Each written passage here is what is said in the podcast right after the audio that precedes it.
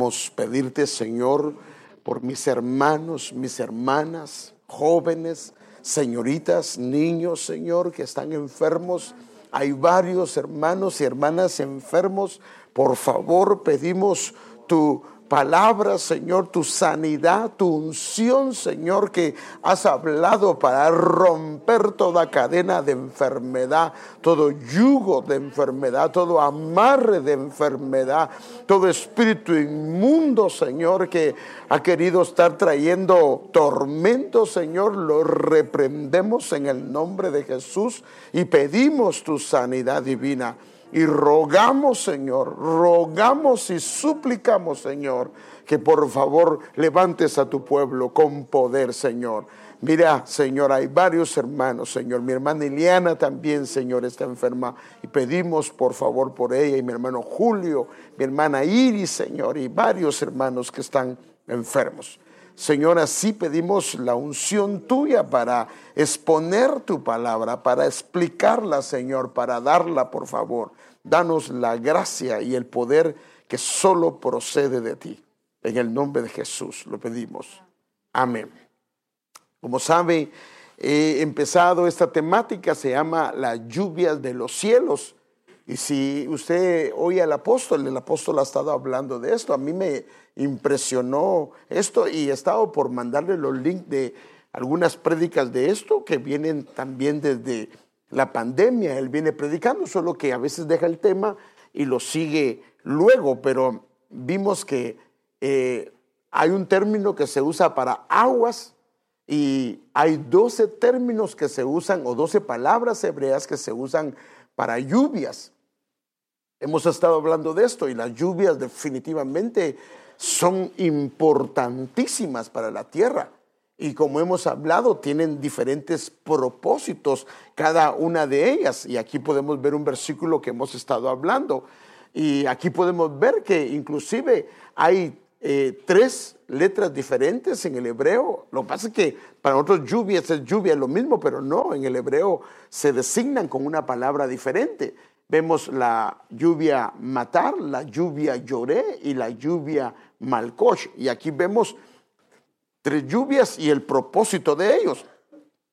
Y vimos que en el final de los tiempos estará un derramamiento del Espíritu de gracia. Pero quiero aclarar algo, hermano, porque a veces tal vez no nos sabemos explicar y nos damos a entender o nos cuesta darnos a entender.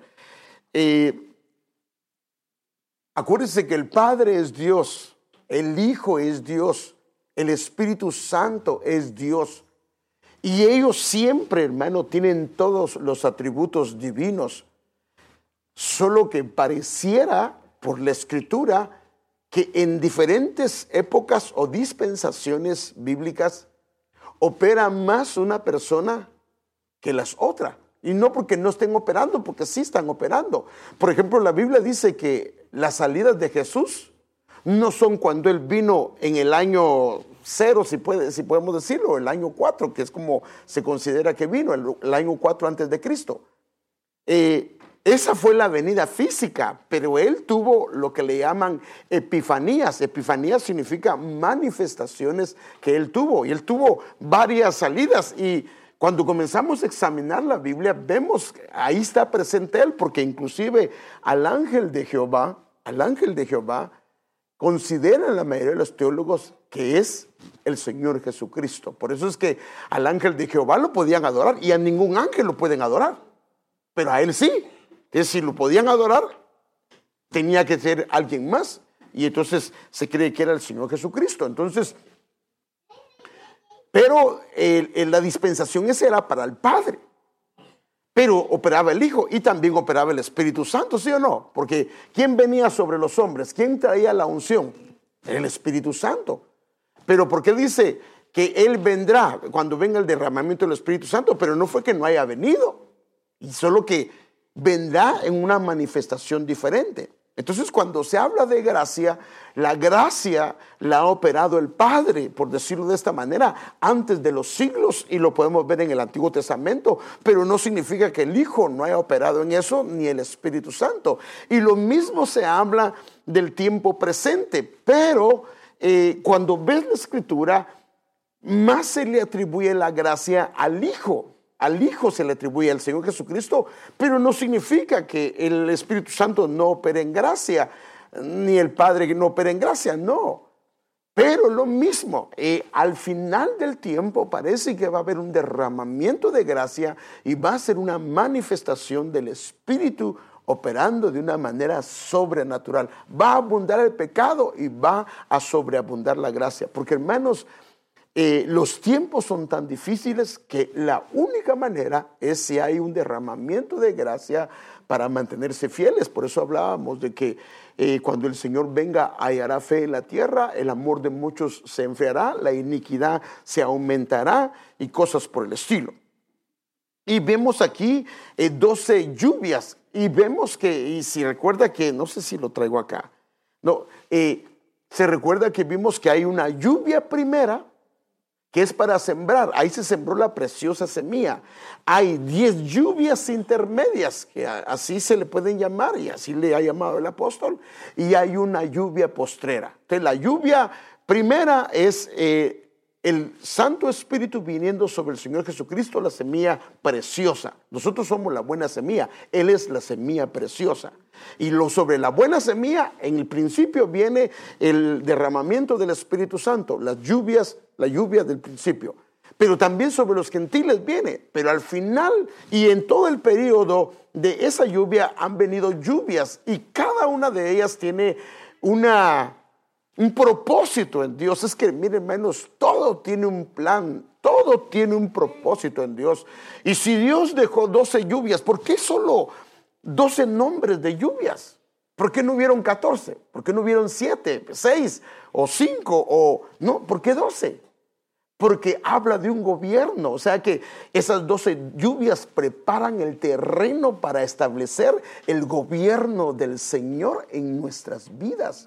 Por eso es que acuérdense que el espíritu de Elías, que era el espíritu de Juan el Bautista, era una lluvia de arrepentimiento. Lo que estaba haciendo era preparando el camino para que viniera el Señor. Ahora, acuérdense, si el Señor Jesucristo necesitó que alguien le preparara el camino, o sea, por decir así, que empaparan la tierra, eso significa que es muy importante.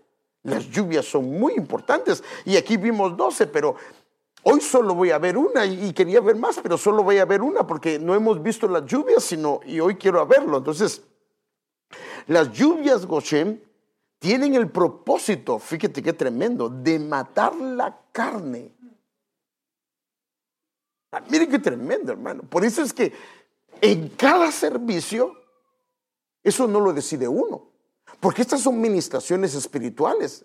Acuérdense que los dones son para el beneficio del pueblo, pero quien los trae, quien los produce, quien los influye, quien opera en ellos es el Espíritu Santo. Está muy claro en eso en la Escritura.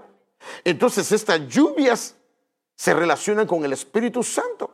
Y entonces estas traen un propósito diferente. Entonces cada servicio, fíjense qué tremendo, cada servicio tiene una lluvia. Ahora, ¿qué lluvia mandó el Señor hoy? Yo no lo sé. Y a veces el Señor lo puede revelar, pero también nos da algunas indicaciones de algunas cosas que hay ahí. Pero cada servicio, la tierra, hermano, nosotros recibimos esa lluvia y la idea es matar la carne. Porque, hermanos, ¿acaso no tenemos problema con eso? No es que no amemos al Señor, nosotros amamos al Señor. Hermanos, de verdad queremos seguir en pos de Él, pero una de las cosas que nos hacen daño es la carne. Porque la carne no está muerta completamente, pero esta lluvia tiene el propósito de matar la carne en los seres vivientes. Ahora, fíjense, déjenme mostrarle esto. Génesis capítulo 6, versículo 13, y usted sabe este capítulo que el Señor dijo que la maldad estaba sobre toda la tierra, y el versículo 17. Por lo que dice, entonces Dios dijo a Noé: he decidido poner fin a toda carne, porque la tierra está llena de violencia por causa de ellos. Por eso voy a destruirlos junto con la tierra. Ahora, ¿cómo los va a destruir? con una lluvia Geshem, perdón. Ahora fíjese, versículo 17, en la 1960. Y aquí que yo traigo un diluvio de aguas. Este diluvio de aguas es, hermano amado, la palabra de Geshem sobre la tierra para destruir toda carne en que haya espíritu de vida. Debajo del cielo, todo lo que hay en la tierra morirá. Ahora, note esto, y esto era lo impresionante cuando el apóstol Sergio explicaba esto, que para mí, porque es una aplicación. Las lluvias venían sobre la carne de un ser viviente. Nosotros, por eso es que dice que cuando alguien muere, no muere. ¿Qué dice la Biblia? Que duerme, porque no está muerto. Pero la Biblia sí habla de la gente que está sin Cristo. ¿Cómo está la gente sin Cristo? Está muerta. Entonces, esa lluvia no viene sobre la gente muerta. Entonces, aquí puede ver dos cosas.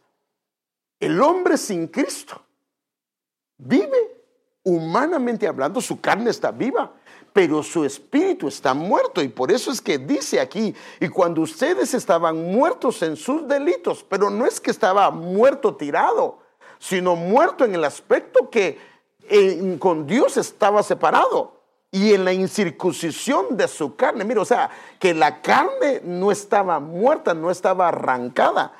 Dios les dio vida juntamente con Cristo, habiéndoles perdonado todos los delitos. Pero ahora, cuando hablamos del hombre con Cristo, es un hombre que ha sido vivificado en espíritu.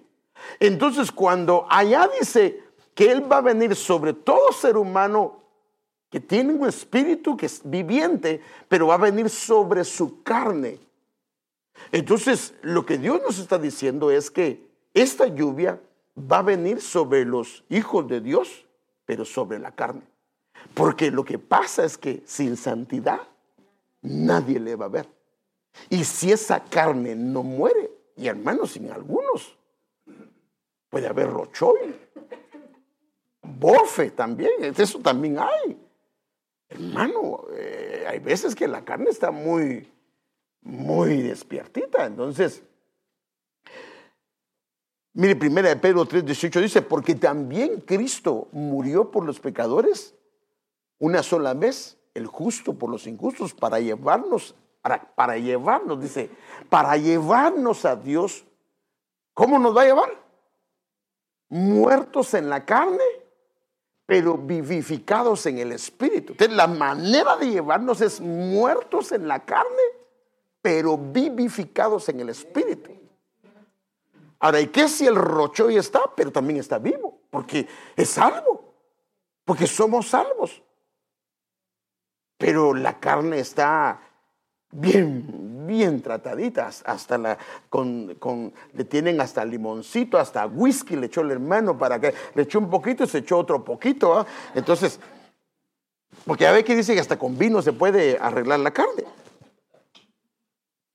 Entonces, la carne es imposible matarla. Hermano, no se puede matar la carne.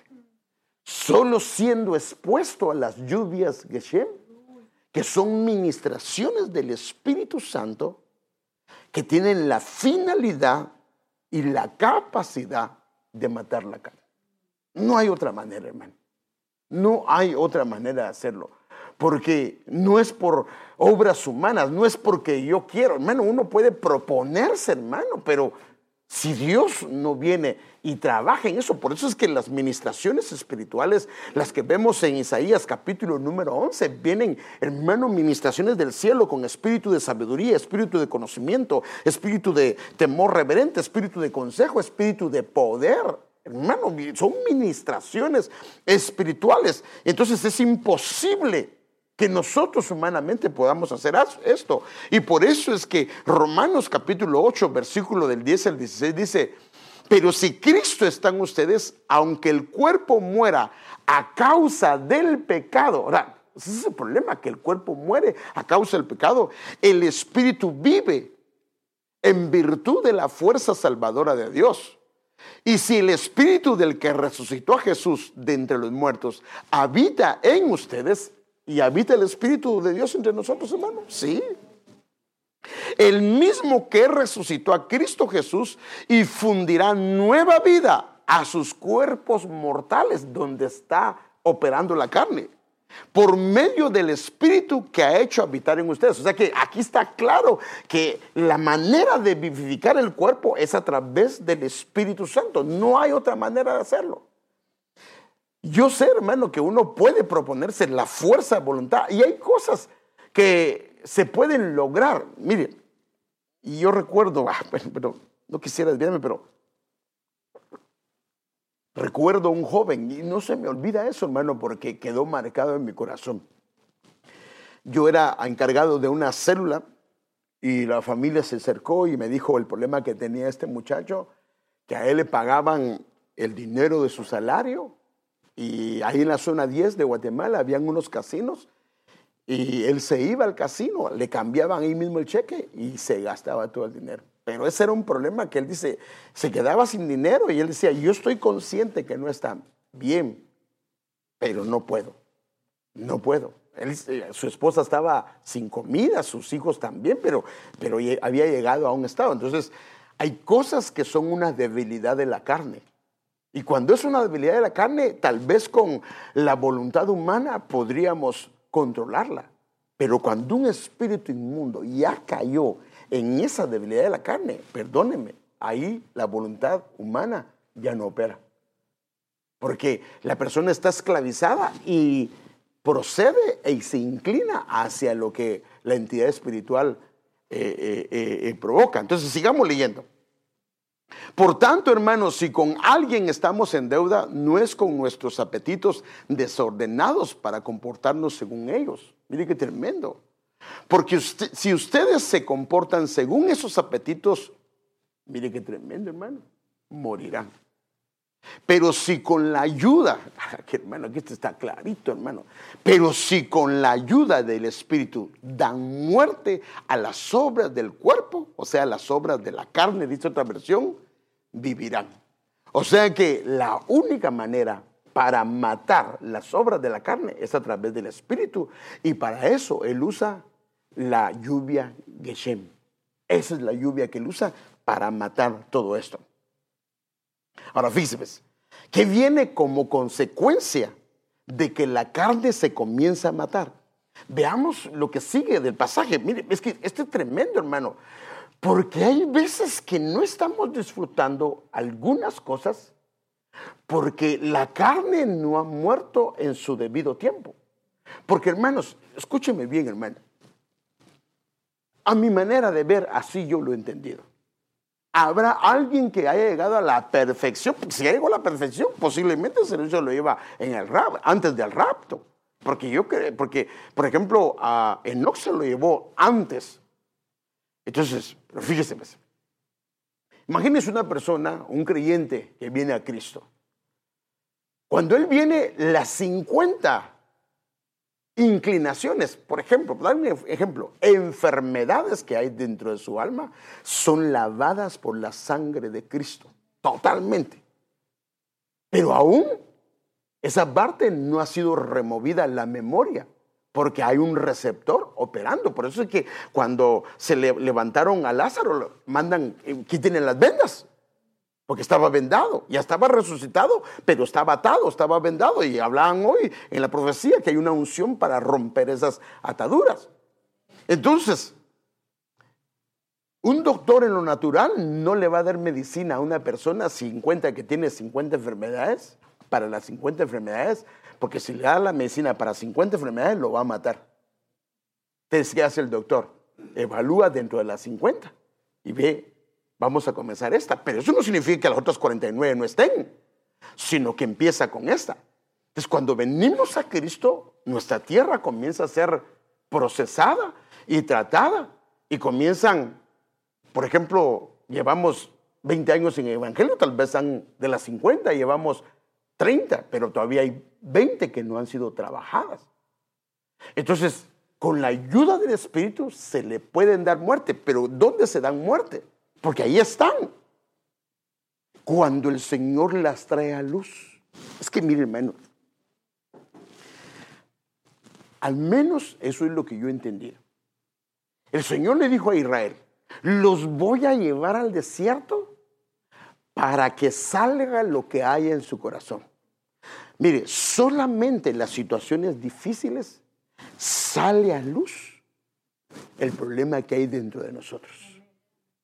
Ahora, ¿para qué salen a luz? No para que Dios viera que ahí están, si Él ya las sabe, sino para que yo las pueda ver y al verlas, con la ayuda del Señor, decir, Padre, yo no quiero esto, ya lo observé, ya lo vi, no te agrada, y comenzar a trabajar eso, hermano.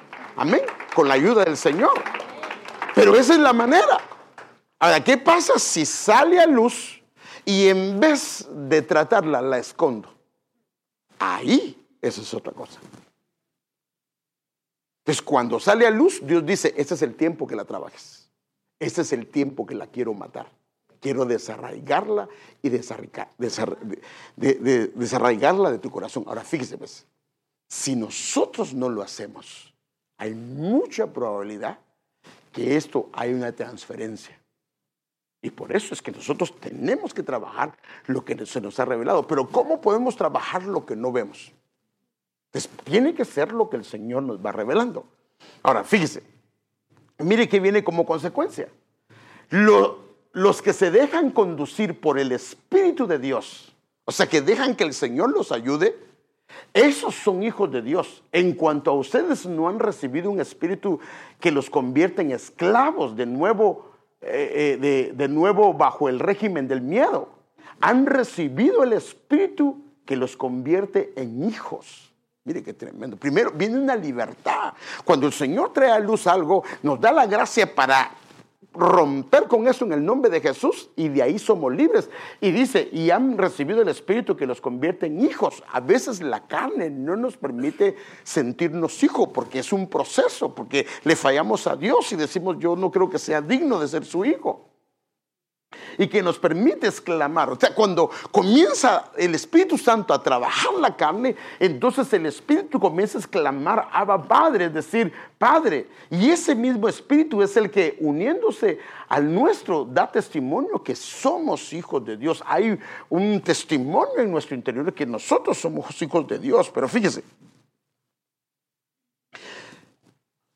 acuérdense, si el Espíritu Santo trabaja esas obras, cada vez vamos a sentirnos más hijos de Dios, porque llegarán a ser hijos de Dios. Técnicamente lo somos, y eso sabemos todo el mundo, que somos hijos de Dios. Pero que nos sintamos hijos de Dios, que percibamos el que le pertenecemos y esa seguridad de quiénes somos en Él, esa es otra cosa. Esos son otros 20 pesos, y por eso aquí dice que cuando esto opera, lo que comienza a ver en el corazón de una persona es un Abba Padre. Es volverse a darse cuenta que hay un testimonio interior que Él es hijo de Dios, que es hija de Dios. Porque las obras de la carne sí pueden impedir este sentimiento. Déjenme enseñarle un versículo que es muy conocido. Por ejemplo, 2 Corintios capítulo 6, versículo 18 dice, por tanto, salid de en medio de ellos. Mire qué tremendo. Y separaos, dice el Señor. Y no toquéis lo inmundo. Y yo os recibiré. Ahora, fíjense pues, tiene que haber una salida, un separarse, no tocar lo inmundo. Y entonces dice, yo recibiré. Y mire lo que dice el versículo 18. Y yo seré por padre. Pero si no es ya nuestro padre, pues, sino cómo lo vamos a percibir. Y yo seré por padre, y vosotros me seréis por hijos e hijas, dice el Señor Todopoderoso. O sea que el no renunciar a las obras de la carne es lo que hace que una persona no pueda percibir, o podría no percibir, el sentirse hijo. No que no sepa, sí sabe, pero porque a la hora de los problemas, lo primero que piensa es que Dios me abandonó, que ya Dios no me quiere, que es porque hay un problema ahí adentro que hay que arreglar. Entonces, ¿cuáles son las obras de la carne que necesitan ser erradicadas y quitadas por las lluvias Geshem o ministraciones espirituales? No quiero tratarlas porque solo se las voy a leer para que ahora veamos, pero luego tal vez en algún momento dado, porque ahorita me interesa, hermano, si solo hay de 12 lluvias y ni siquiera he hablado de la primera, Entonces, si me quedo aquí ya no voy a pasar. Entonces dice, ahora bien, las obras de la carne, aquí están claras, hermanos, son evidentes, las cuales son inmoralidad. Ahora, ¿qué es inmoralidad? Hermano, es problemas sexuales de manera incorrecta. Pero bueno, eso lo puede usted indagar. Impureza. Ahora, fíjese pues, para el que es puro, todas las cosas son puras, pero ¿por qué anda teniendo malos pensamientos? Porque se puede adulterar solamente con el hecho o también viendo o pensando. No dijo la Biblia que el Señor dijo que del corazón salen los malos pensamientos, del corazón salen los adulterios, las fornicaciones, del corazón sale todo eso. Y dice que si un hombre vio a una mujer, hermano, así dice la Biblia, ni siquiera la tocó, pero solo con haberla visto y haberla codiciado en su mente, dice que ella adulteró con ella. ¿Sí o no? Eso lo dice. Entonces, hablamos de impureza, sensualidad, habla de los sentidos, hermano. Mire, cuánta en la iglesia, gente en la iglesia es almática. Debemos de ser guiados por el Espíritu de Dios. Los sentidos el Señor los utiliza, pero si han sido moderados. Pero hermano, cuánta gente dentro de la iglesia es almática. Mire, y conforme uno está, así mira. Déjenme darle un ejemplo. Miren, un día mi esposa me dio un rema que lo prediqué, porque así como yo veo a esa persona, así le escucho. Entonces, si yo veo a esa persona estafador, cuando me está hablando, ando buscando dónde me quiere estafar.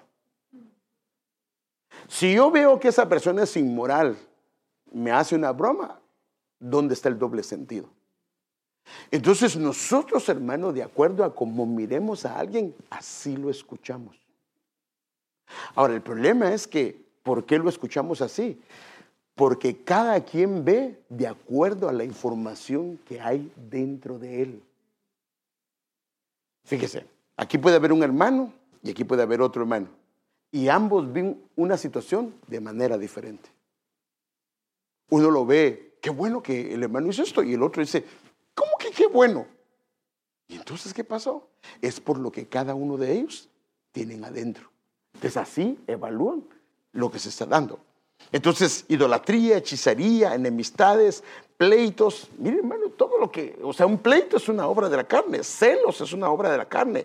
Enojos es una obra de la carne. ¿Cada cuántos enojos, eh?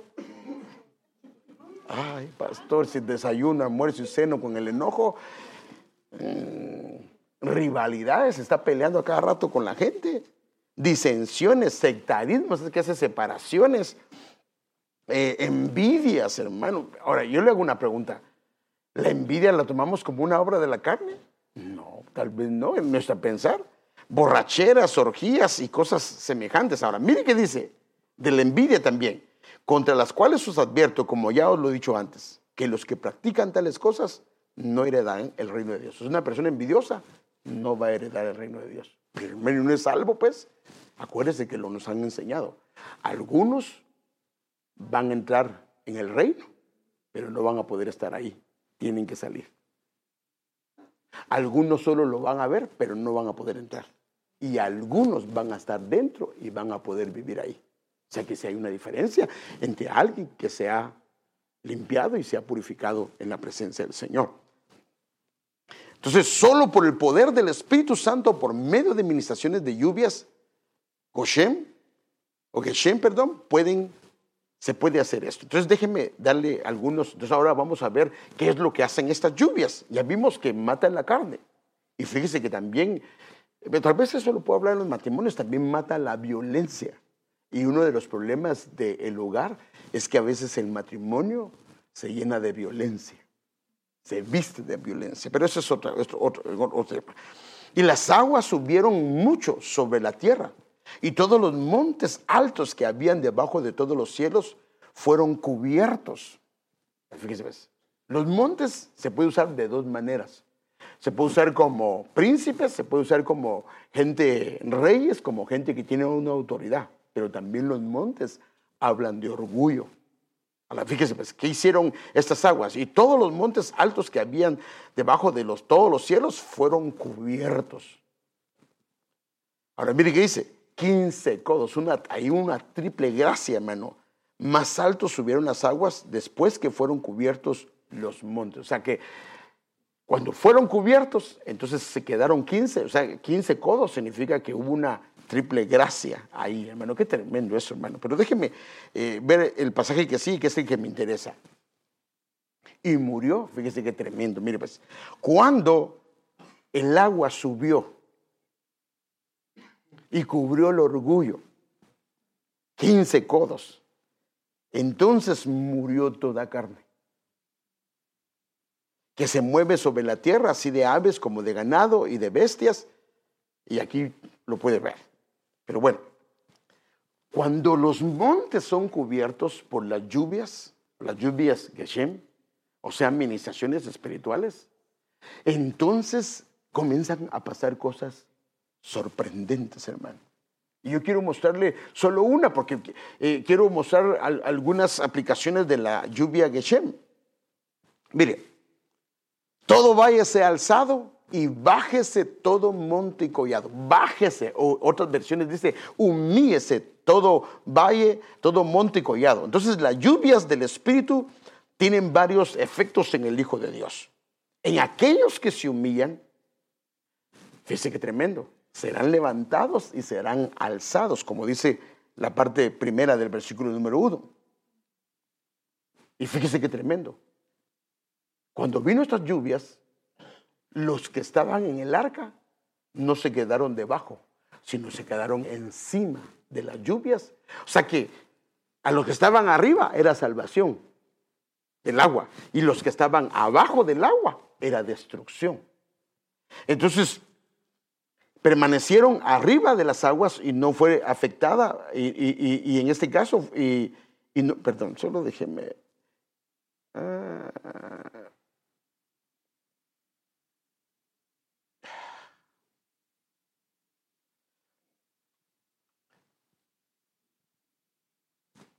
Por eso, fíjese, donde hay montes, donde hay orgullo, es necesario que estas aguas cubran. Ahora, fíjese, si las aguas cubren los montes, entonces van a comenzar a pasar esto. Mire, pues, y bájese todo monte y collado. Mire qué dice. Y entonces comienza a pasar esto. Y lo torcido se comienza a enderezar. O sea, que lo que hace el agua Geshem es que cubre los montes, o sea que baja el orgullo, quita el orgullo, desaparece el orgullo con una triple gracia. Y entonces lo torcido comienza a enderezarse. Entonces la pregunta es, ¿queremos enderezar lo torcido sin que el orgullo haya sido cubierto por el agua Geshem? Está complicado. Puede ser algo humanista y se lo puede proponer, y lo consigue un tiempo, pero no. Aquí lo que dice es esto, que si se baja el monte y es cubierto por las aguas, entonces se convierta la región quebrada. Dice, se convierta la región que está quebrada, lo que está quebrada en el alma, la parte que está dañada. Y eso es lo que ha traído orgullo, porque hermano, orgulloso no solamente es aquel que es altivo. Hermano, hay gente que no tiene nada y es orgullosa. Porque uno dice, ¿verdad? A veces es que aquella persona es muy humilde. Humilde se refiere que no tiene tal vez dónde quedarse. Pero le dice, mire, te quiero compartir eso y eso me va a regalar. y está en la calle.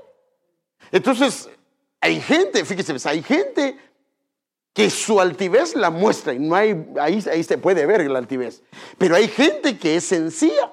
Hay gente que no muestra su carácter, tal vez no es altivo, pero tiene problemas de orgullo. No, y no por eso dice, de las aguas mansas, líbrame, Señor.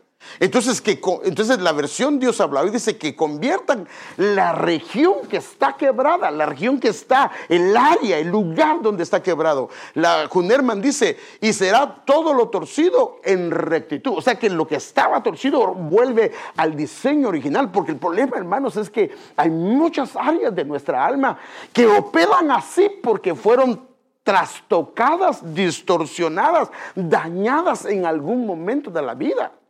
No es, hermano, Dios nos hizo perfectos, pero el pecado es el que distorsionó al hombre. Recuérdese, Adán jamás había experimentado vergüenza, ni miedo, ni temor, pero el día que él pecó, lo primero que experimentó, porque en su alma estaba distorsionada, fue vergüenza, fue miedo. Y eso es lo que podemos ver. Entonces aquí lo que dice es que esa área se va que estaba dañada, quebrada, se va a volver. Y la parte que estaba, hermano amado, torcida, va a quedar en rectitud. Y lo áspero se allane. Mire, la versión PDT dice: y el terreno disparejo en una llanura, donde se quebraba, donde cojeaba, donde lo hacían cojear y se ha lastimado a causa, porque hermano, a veces a causa del camino la gente termina quedándose cojeando porque se ha caído, su camino es muy áspero. La versión PER dice: y lo escabroso se logra nivelar. Ahora, fíjese, pues. Primero, los valles son cubiertos por el agua de Geshem. Qué tremendo, hermano. Entonces se arregla lo torcido y lo áspero. Le hago una pregunta. ¿Somos ásperos, hermano? ¿Cómo es cuando la gente se acerca a usted y le hace una pregunta? ¿Para qué quiere saber eso usted? ¿Le importa? ¿Qué le importa a usted? A la grande, chiquitita, tremendo, hermano. Es áspero con su hijo, con su hija. Le da miedo a su... Le digo todo esto, hermano, porque yo he pasado por todo esto. Un día, hermano, yo me quedé asombrado que me dice mi esposa, es que... Y le digo, ¿y por qué la Andrea no me viene a hablar? Es que te tiene miedo, me dijo. A la grande, soy un ogro yo. Pero tal vez sí, pero no me he dado cuenta. Es un ogro. Es muy bravo. Se acercan sus hijos. Se acercan sus hijas. Padre, que el Señor nos ayude, hermano. Entonces, porque el Señor quiere enderezar. Pero mire el orden, hermano. Los montes tienen que ser cubiertos. Se muere toda carne. Y entonces lo torcido se endereza y lo áspero se allana, se empareja. Y entonces, mire que viene, hermano. Y se manifestará la gloria de Jehová. Aquí hay un versículo que es, este versículo es mesiánico. Porque ¿qué hacía Juan el Bautista? Enderezar el camino, enderezar lo torcido, para que se manifestara ¿quién? El Hijo de Dios. La gloria postrera de esta casa será mayor que la primera, porque era el mismo Hijo de Dios. Y entonces, si se arregla eso y se manifestará, se revelará la gloria de Jehová, y toda carne juntamente la verá, porque la boca de Jehová ha hablado. Miren lo poderoso de estas aguas, hermano.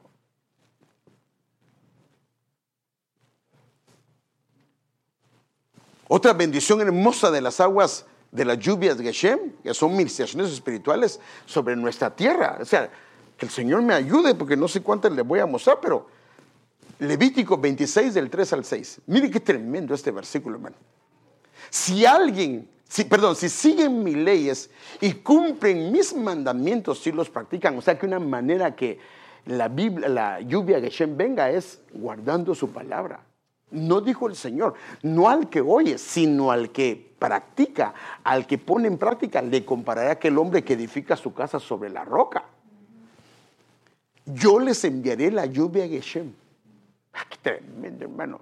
Y esa lluvia hace varias cosas. Si el alma está torcida, la va a enderezar. ¡Qué tremendo, hermano! Si hay problemas de orgullo, los va a cubrir con una triple gracia. Hermano, si hay cosas que están quebradas, las va a enderezar. Y lo que va a haber es la manifestación de gloria. Pero yo les enviaré la lluvia Geshem a su tiempo, porque esa lluvia en el tiempo indicado es una bendición. Pero si es permanente y no se quita y está fuera de tiempo, es lo que pasó en el diluvio, que no paró. ¿Y qué hizo? Mató. Y entonces, ¿qué pasa? Si manda a la tierra Geshem, la tierra y los árboles del campo, ¿qué van a hacer, hermano? O sea, que esta lluvia hace que se dé fruto. Se dé fruto. Hay lluvias que son para el crecimiento, pero hay lluvias que son para que den fruto los árboles. Mire todo lo que hace esa lluvia, hermano. Entonces la lluvia Geshem en el tiempo indicado tiene bendiciones sobre cada uno de nosotros. Fíjese pues, mire cómo sigue diciendo. Tendrán trigo, o sea que si seguimos sus leyes, si cumplimos sus mandamientos, Él enviará la lluvia y la tierra y los árboles darán su fruto. Y tendrán trigo hasta la cosecha de las uvas. O sea que en otras palabras es que ni siquiera han terminado. Dice que tremendo, hermano. Ni siquiera han terminado de cosechar las uvas y todavía tienen trigo, tienen abundancia. Lo que está diciendo es que tienen abundancia. Hay un círculo virtuoso que hay abundancia. Y tendrán trigo hasta la cosecha de las uvas y uvas hasta el tiempo de la siembra. Comerán pan hasta quedar satisfechos y gozarán de tranquilidad en el país. Les daré bienestar en el país y dormirán sin sobresaltos, pues yo libraré al país de animales feroces y de guerras. Ay, hermano, mire lo que hace la lluvia de Shem. Déjeme ver otro.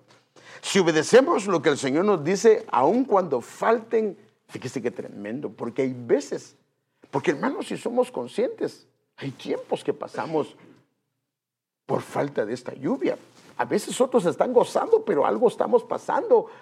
Pero fíjese, yo pude ver algo, que si nosotros, a pesar que esas lluvias pudiesen no estar viniendo porque algo está pasando, hay un trato de Dios, pero si obedecemos su palabra, el Señor nos sostendrá. Mire, este pasaje es conocido, hermano. Entonces Elías dijo, no temas, ve, haz como has dicho, pero primero hazme una pequeña torta de eso y tráemela. Después harás para ti y para tu hijo, porque así dice el Señor Dios de Israel. No se acabará la harina en la tinaja, ni se agotará el aceite en la vasija hasta el día en que el Señor mande lluvia Geshem sobre la superficie de la tierra. O sea que por un castigo el Señor dejó de dar esa lluvia y entonces vino hambre y escasez sobre el lugar.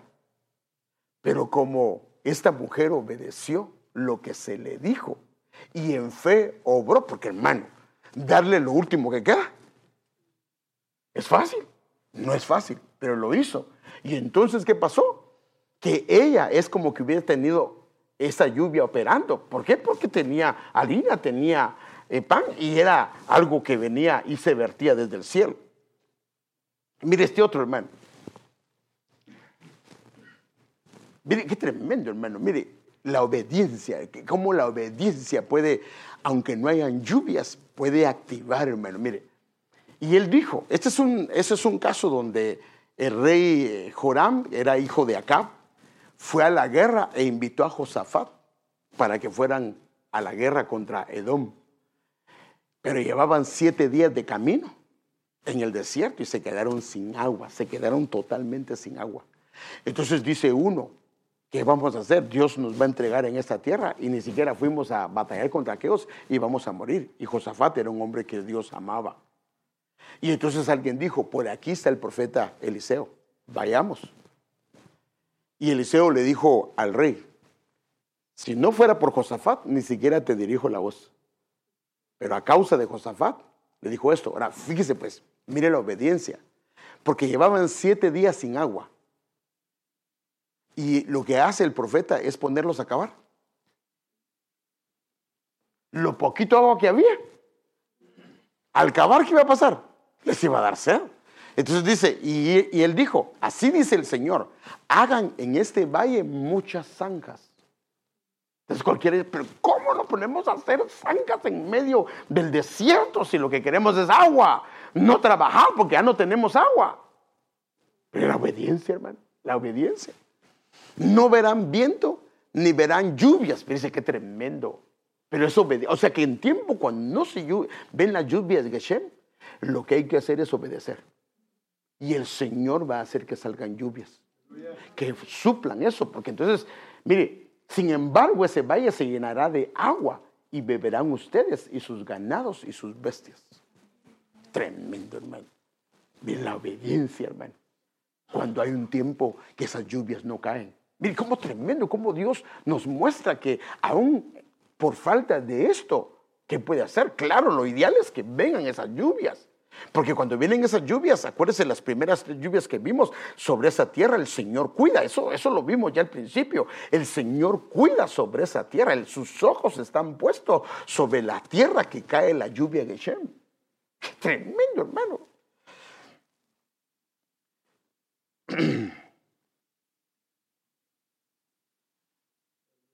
Otra bendición hermosa de la lluvia de Geshem es en nuestra restauración. Ay, hermano, mire, es que cada lluvia tiene algo especial, hermano. Mire, escúchenme bien, hermano.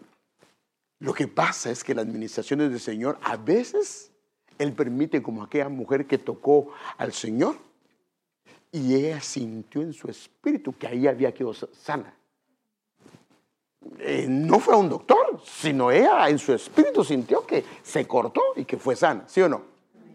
Pero hay veces que nosotros no lo sentimos, pero Dios ya lo hizo. Es más, teníamos, le voy a poner un ejemplo, un dolor de cabeza, un dolor de mano, un dolor de huesos, un dolor, y hemos estado pidiéndole al Señor, y de repente en una administración el Señor nos sana, y andamos bien, llevamos 3 días y no nos recordamos que, ay, ya no tengo dolor de cabeza, pero nos dimos cuenta que el Señor ya obró. Entonces, fíjese, qué tremendo. Entonces, pasa como la medicina. A veces se toma la medicina física, pero ve lo que está haciendo la medicina.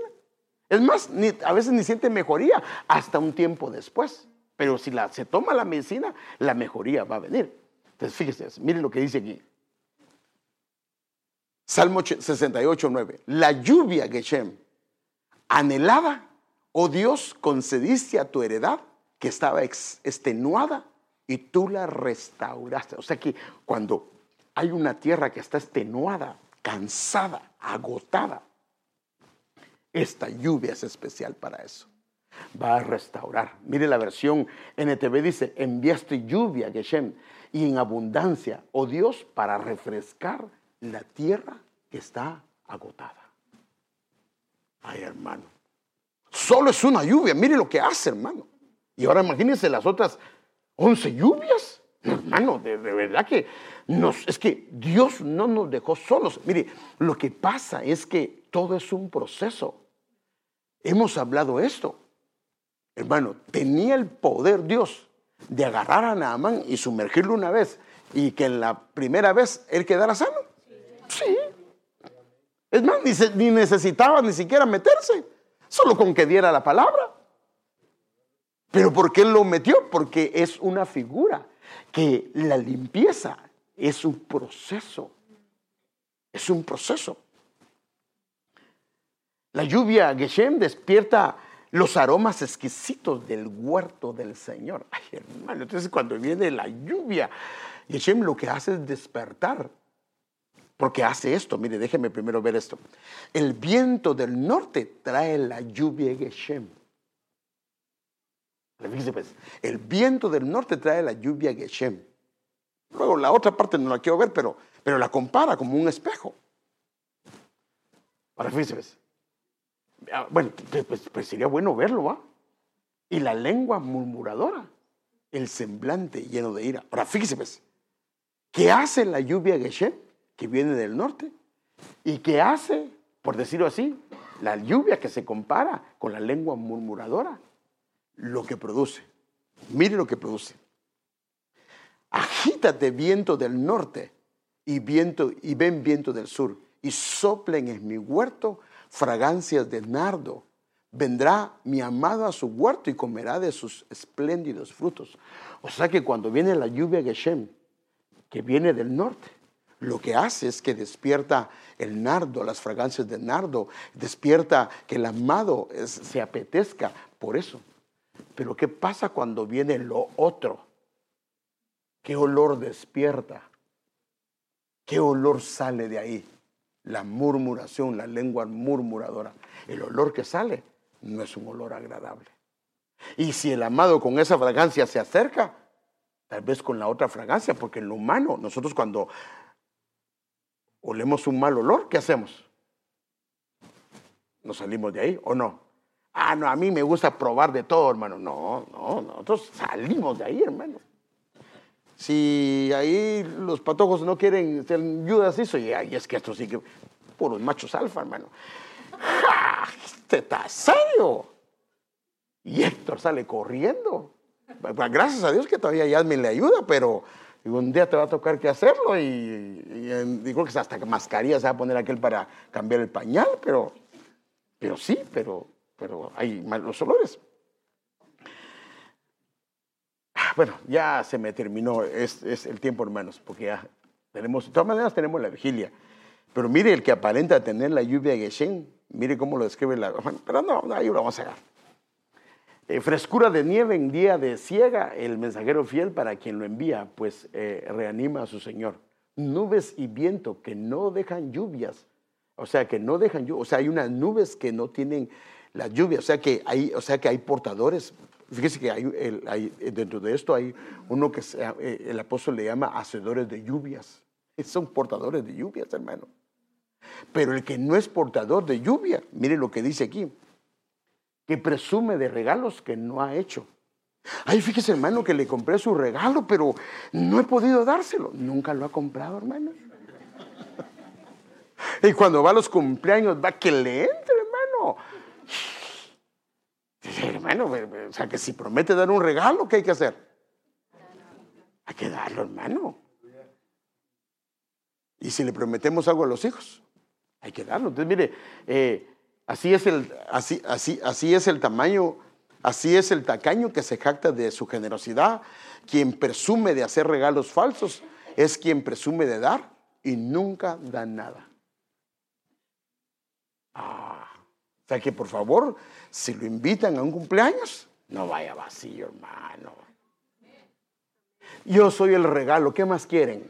Sí, está bien que sí, su presencia es muy grata, pero si lo están invitando, hermano, y máxime se le dicen, los niños son de 5 a 7 años. ¿Qué le están diciendo, hermano?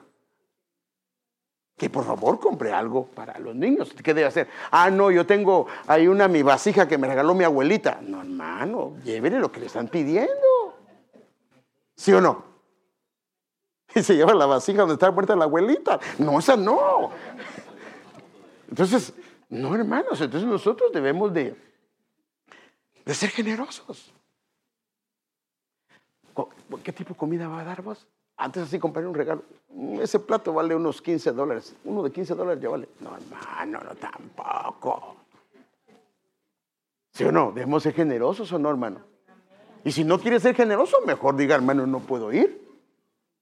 Pero para ir a dar, ay, no, es que me va a meter en clavos. Yo me bendijeron, hermano. Me dieron, mire, este corbata es de los hermanos, qué bendición. Mire, camisa de regalo, o sea que me estoy poniendo para que vean que lo aprecio. Todo lo que me regalaron, hermoso, precioso, hermano. Pero lo que estoy diciendo yo es que estoy seguro que se tomaron su tiempo y me bendijeron. O sea que si alguien nos invita, bendigámoslo, hermano. ¿No dice la Biblia eso? Que Él nos hizo para que fuéramos bendición. Y qué bueno es poder dar. Porque sabe que muchas veces las familias hacen un baby shower, un cumpleaños, porque ahí se ayudan. Amén. Entonces, ¿por qué no bendecirlos? Y si no, pues, es que yo no voy a ir, pues manda el regalo. Ay, te reprendo, digo alguien. Bueno, a no ser que no pueda, pues. A no ser que no pueda. Si no puede, no puede, pues, porque también no se trata de dar lo que no tiene. Entonces, es que hice votación, le pregunté a mis hijos, ¿qué quieren? ¿Que les dé regalo al hermano o les doy de comer? Pues si los niños van a decir, deme de comer, ahí que aquel mire que le hace. No, hermano, tampoco se trata de eso, pero Dios ha sido bueno con nosotros. Amén. Y así es de que seamos un pueblo generoso, hermanos. Seamos un pueblo generoso. Amén. Bendigamos a la gente en todo lo que podamos. Ahora, fíjese, luego le voy a hacer un cuadro donde están todos los beneficios de esta lluvia. Y, hermano, hay bastantes. Solo una lluvia, y eso es lo que me impresiona. Una sola lluvia, todo lo que hace. O sea que la idea de Dios es restaurarnos completamente, hermano. Totalmente, hermano. Que seamos, hermano amado, restaurados, renovados por el agua. Porque imagínense, tan poderosa es el agua, la lluvia, que hay una parte de la Biblia que dice que al olor, imagínense, de un agua, hay una lluvia que al olor de esa lluvia, el árbol reverdece. ¡Alagra! ¡Qué tremendo, hermano! Y Dios dice, te doy 12 lluvias porque quiero establecer mi gobierno y quiero operar en ti, en tu tierra, que tu tierra sea un huerto. O sea que Él, hermano, el huerto que se perdió, Él nos ha retornado. Por eso cuando usted comienza a ver, Él fue, fíjese, Él fue la agonía en un huerto. Él murió en un huerto porque la idea es que está marcando esos lugares para retornarnos a ese lugar espiritualmente. Que nosotros tengamos una estancia en esta vida, pero viviendo dentro de un huerto, dentro de un desierto, porque en el huerto se dan hijos para vivientes, fuera del huerto se da Caín y Abel. Y Caín y Abel estaban peleando, hermano. Pero bueno, tenemos una vigilia y ya tenemos personas que les van a compartir, y si no, seguimos el mensaje. Amado Padre, te damos gracias, Señor, que queremos exponernos a esta lluvia, Señor, a esta lluvia Geshem, Señor, si solo hemos hablado de ella y hay tan hermosas cosas que están acá. Señor, ayúdanos a exponernos, Señor, todo aquello que impida o que no nos permita exponernos a esta lluvia. Por favor, Señor, quítalo de nosotros. Queremos esta lluvia que venga sobre nosotros, Señor, de una manera abundante, a su tiempo, Señor. Y bendice la tierra de cada uno de mis hermanos y mis hermanas. Por favor, restaura cada una de sus tierras y sean bendecidas y prosperadas, Señor. Por favor, que esa lluvia no falte en todas tus ministraciones, Señor, que tan finamente, tan amorosamente traes sobre nosotros, Señor, que venga sobre nuestras tierras y nos ministres con esta lluvia Geshem, Señor, que quede habilitada, Señor, si no está habilitada, que quede habilitada, Señor, así como Elías abrió los cielos para que esta lluvia descendiera, Señor. En el nombre de Jesús lo pedimos, Señor, y damos gracias.